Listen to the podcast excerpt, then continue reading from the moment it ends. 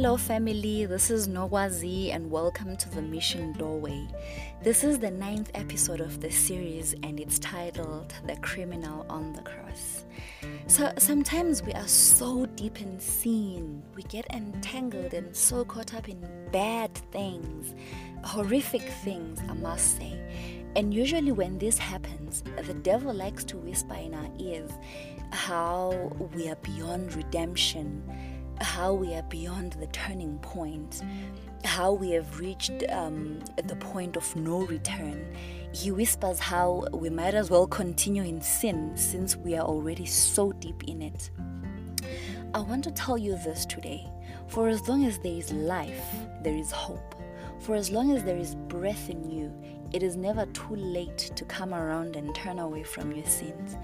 Many are saved even on their deathbeds, and the criminal on the cross is a classic example. I imagine he had been a criminal for the longest time, but sincerely turning his heart to Christ right before taking his last breath was enough to get him saved. Maybe let me clarify this first. I, I don't intend to, to come across as though I am promoting or rather advocating for waiting until your deathbed to seek salvation. The point I'm driving home is that you have a chance to seek salvation right up to the moment you take your last breath, meaning every single day that you are alive is an opportunity for you to seek salvation. There is not a point where, where you are beyond redemption. If you have heard the call What's the point of waiting then? What's the point of running the risk of an untimely death, for example, before you get the chance to repent? Why wait and continue to mock God even when you have learned of how God wants you to live your life? Why run the risk of waiting until it's actually too late? Because if you should, and God forbid, die untimely before turning your heart to the Lord, then it actually becomes too late for you to seek salvation. So the Bible says in the book of Isaiah, chapter 55, verses 6 and 7 Seek ye the Lord while he may be found. Call ye upon him while he is near. Let the wicked forsake his way, and the unrighteous man his thoughts.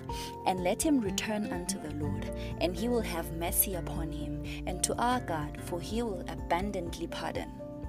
So, from this text, I'm gathering that when we, we forsake our wicked ways and our unrighteous thoughts, we too, like the criminal on the cross, can be redeemed.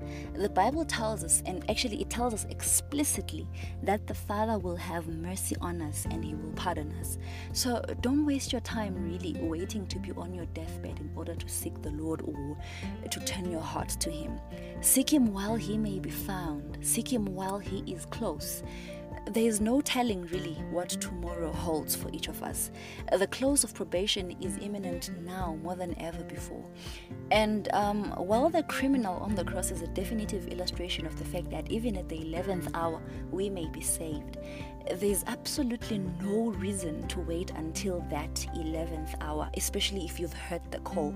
I mean, for how long are you going to run the risk of, of, of losing your salvation? For how long are you going to, to risk losing out on partaking in the kingdom of God? So, so often we, we tend to take the grace of God for granted we, we tend to continue with our same bad attitudes instead of allowing the Holy Spirit to transform us. We postpone turning away from our sins and keep on fulfilling the desires of our flesh because we, we bask in the comfort of knowing that God will be there waiting to forgive us and redeem us when we eventually decide that, hey, that's what we want we, we abuse the grace of the Lord, the grace that saves us through faith. We abuse God's quality of being abounding in mercy. In the book of James, chapter 4, verse 17, we are told that, and I quote, Therefore, to him that knoweth to do good and doeth it not, to him it is sin. In essence, what this verse means is if anybody knows the good that they ought to do and doesn't do it, it is sin for them.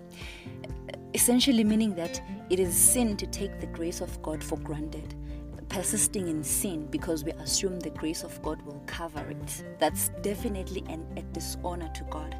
We have a responsibility to shun the devil and turn back to God without wasting any time.